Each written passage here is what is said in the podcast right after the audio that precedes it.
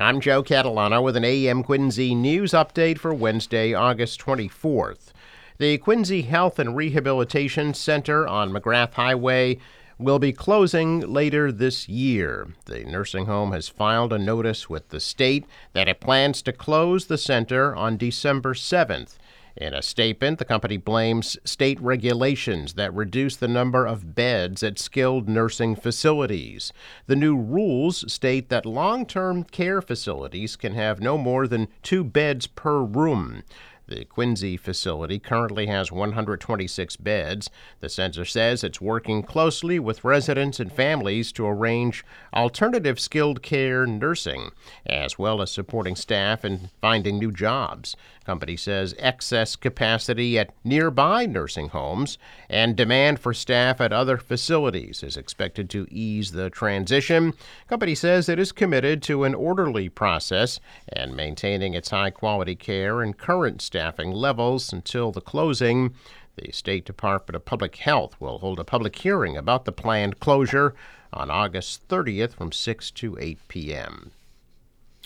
A new Squantum Elementary School in Quincy is expected to be completed in five years. Superintendent Kevin Mulvey said in a recent interview that the new school should be ready for students in the fall of 2027.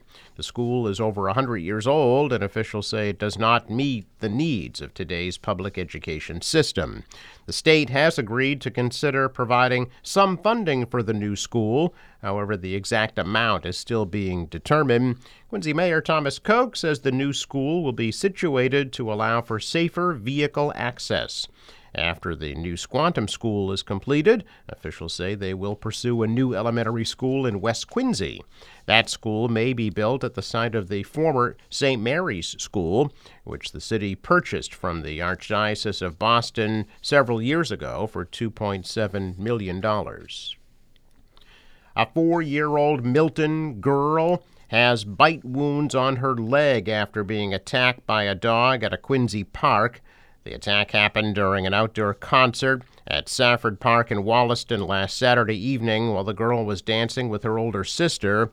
The family said the dog was on a leash at the time, so the owners probably know about the incident. According to the girl's mother, Lisa Mackey, a dog came out of nowhere and bit the girl on the leg just above her knee. The girl has six stitches and must undergo daily rabies shots for two weeks unless the dog's owners come forward to say it's up to date on its rabies vaccinations.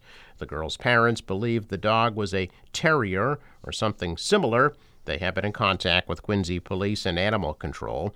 The family is also asking nearby neighbors to check surveillance video from around 6:30 Saturday evening to see if anyone has video of the dog and its owners on Prospect Avenue.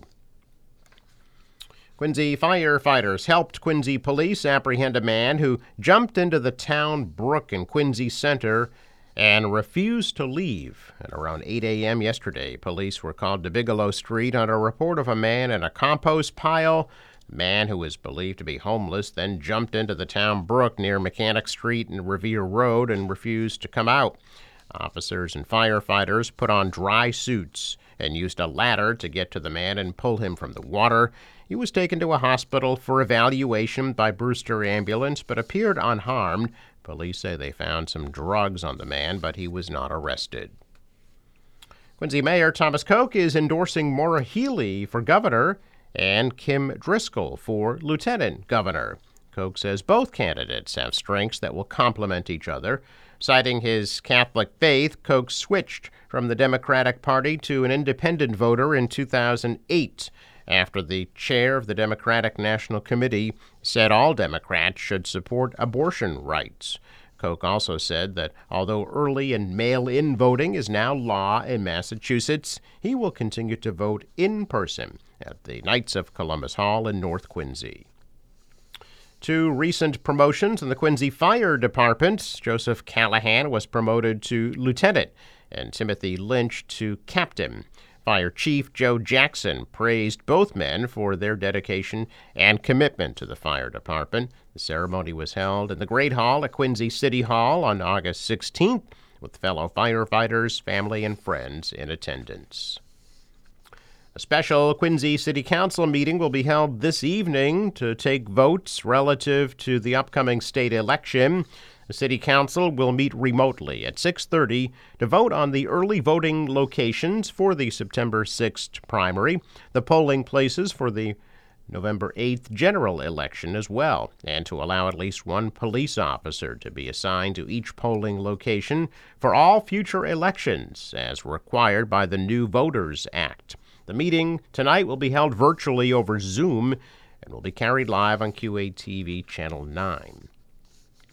Hundreds of thousands of voters in Massachusetts have requested mail in ballots ahead of the September 6 primaries. Spokeswoman for the Secretary of State's office says that as of yesterday morning, they had received over 637,000 requests for mail in ballots. A total of over 621,000 have been mailed out in response. Here in Quincy, over 6,000 mail in ballots have been requested. Statewide, just under 30% of those ballots have already been returned. Election officials are urging voters who requested a mail in ballot to fill them out and send them back as soon as possible.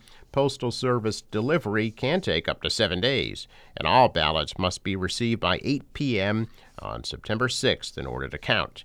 Anybody who has not already applied to receive a mail in ballot can fill out an application online through August 29th. A check of business news this morning, and stocks pulled back. The Dow was down 154 points. The Nasdaq down a fraction. The S&P fell nine. Asian stocks were mixed. The dollar was down. The euro was flat. Oil up to $93 a barrel.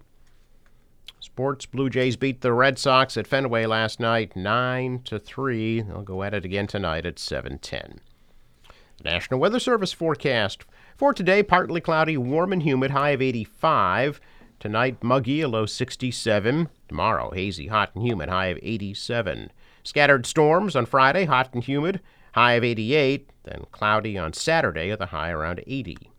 But the boater waves about a foot. Light westerly winds become southeast later today. High tide 10:27 a.m. Sunrise at 6 a.m. Set at 7:30. I'm Joe Catalano with an AM Quincy news update for Wednesday, August 24th.